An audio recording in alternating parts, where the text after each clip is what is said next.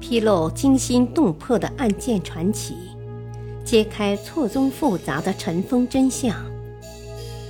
欢迎收听《古今悬案、疑案、奇案》，作者李晓东，播讲汉月。中国古玻璃身世之谜，是否舶来品？一。世界上关于玻璃的起源有个美丽传说。三千多年以前，地中海沿岸的贝鲁斯河口旁有一块美丽的沙洲。一天，一艘大商船满载着大块的天然苏打经过这里。由于海水落潮，大商船在河口沙滩上搁浅了。没办法，船员们只好等着海水涨潮以后再启程。船上的腓尼基人一见眼前美丽的沙洲，都纷纷走下船来，兴致勃勃地观赏着地中海岸的风光。中午，有个船员提议在河滩上做饭，举行一次野餐。于是，大家从船上搬来做饭的大锅，又扛了几块天然苏打，用苏打支着锅做起饭来。吃过饭，他们收拾好东西。准备回船了，一个船员突然惊讶地喊：“你们快看，这是什么东西？闪闪发光，多好看！”大家围上来仔细看，只见那东西玲珑剔透、晶莹明亮，真是谁都没见过。原来这沙滩上都是石英沙。在船员们烧火做饭的时候，支着锅的天然苏打在高温下和石英砂发生了化学反应，变成了玻璃。聪明的腓尼基人在无意中发现了这个秘密，就开始了玻璃的生产。腓尼基人用特制的炉子把石英砂和苏打一起融化，炼出玻璃液。最初，他们把玻璃液制成大大小小的玻璃球、玻璃珠子，运往世界各地。由于人们从来没见过这样圆溜溜、光闪闪的透亮珠子，都把这些玻璃珠看成宝贝，用黄金或珠宝来换。腓尼基人发了大财。不久，腓尼基人制造玻璃的秘密被人泄露出去了。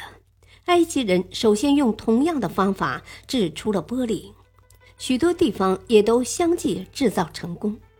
从此，玻璃生产得到了普遍的发展，玻璃的用途也越来越广泛。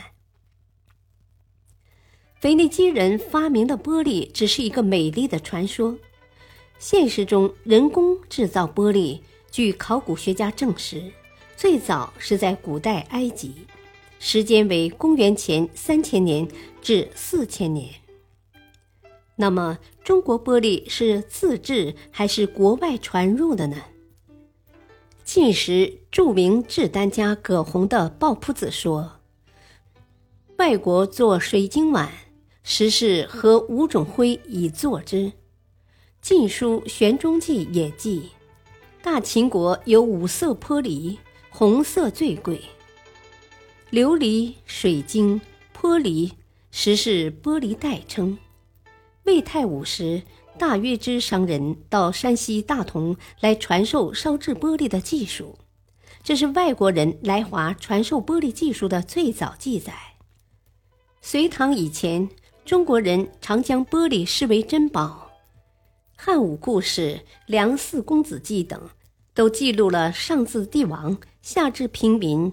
把玻璃看作奇珍异宝的情况，在我国古代的一些墓葬里，时有玻璃制品出土，这无疑是作为宝物而随葬的。据此，中外一些学者始终坚持中国玻璃外来说。事实果真如此吗？继西周穆王西游的《穆天子传》有注石的记事。可能是制玻璃之类。《淮南子》中说：“譬若中山之玉，吹以炉炭，三日三夜而色泽不变。以常识可知，玉石不能烧，烧了不仅颜色要变，而且还要烧坏。只有颜色玻璃是可以烧了不褪色的。中山之玉当为玻璃无疑，可见我国通西域以前就会制造颜色玻璃了。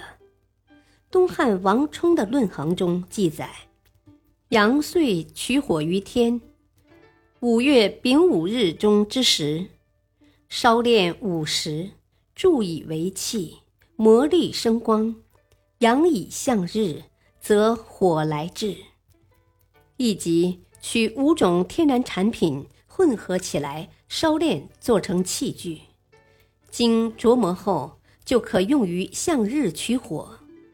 这器具便是玻璃凸透镜，否则就不能在太阳光下取出火来。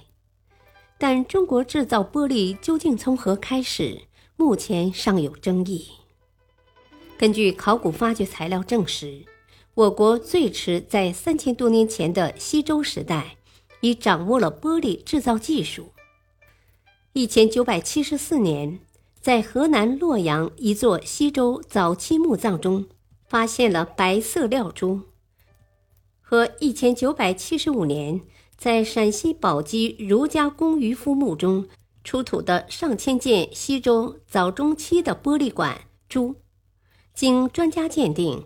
它们是一种铅倍玻璃，这与西方的钠钙玻璃分属两个不同的玻璃系统。